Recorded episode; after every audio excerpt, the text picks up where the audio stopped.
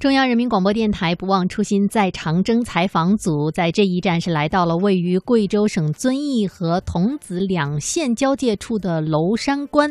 娄山关之战呢，是红军长征出发之后的首次大捷。这场胜利也让毛泽东对未来充满了憧憬，也让遵义会议之后从失败阴影当中走出的中国共产党和红军有了更大的自信。详细的情况，我们来听央广记者高振东的报道。我现在所在的位置呢，就是海拔一千四百余米的娄山关。娄山关又名太平关，位于大娄山脉的主峰，自古以来啊，就是兵家必争之地，有一夫当关，万夫莫开之称。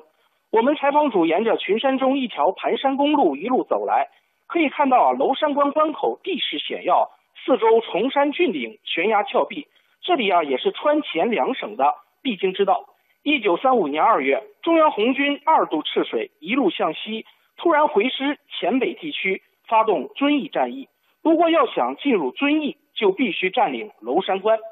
遵义市长征学会副会长、党史专家黄先荣向我们介绍，当时蒋介石已派重兵把守娄山关，敌人占据天时地利，还动用大量民力在关口抢修，坚固工事。红军决定啊，以歼灭娄山关一带的贵州军阀为主要作战目标，粉碎蒋介石的合围计划。因为二度赤水以后要占领遵义啊，娄山关是个关键的关键。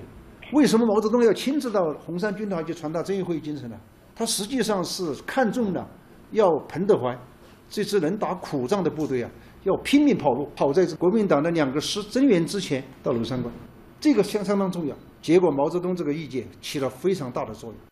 二月二十五日拂晓，红三军团在军团长彭德怀的指挥下，采取正面攻击和两翼包抄迂回战术，由红十二团和十三团担负主攻。经过激烈的诱惑战，一举攻占点睛山高地。在这次战斗中，共歼敌两个师八个团，俘敌近三千人，取得了自从惨败湘江以来长征路上的第一个大胜仗。军事专家董宝存站在娄山关战斗遗址前描述说，这场激烈战斗我军也付出了较大伤亡。在战斗当中啊，我们有不少战士牺牲在这里不说，包括我们的好多当时的团以及甚至师一级的领导人在这里负伤了牺牲了。我们那位钟士兵将军就是在这场作战过程当中，腿被敌人的枪弹打中了，在没有麻药的情况下愣是截掉了这只腿。毛主席后来曾经说过，在娄山关这个地方应该立一块石碑，钟士平同志在此处失去一条腿，这足以说明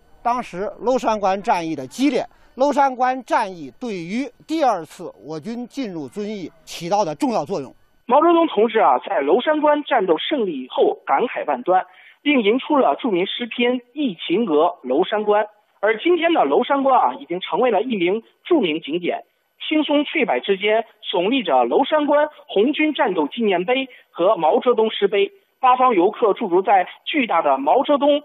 诗碑前，共同感悟着红军将士雄关漫道真如铁，而今迈步从头越的豪迈情怀。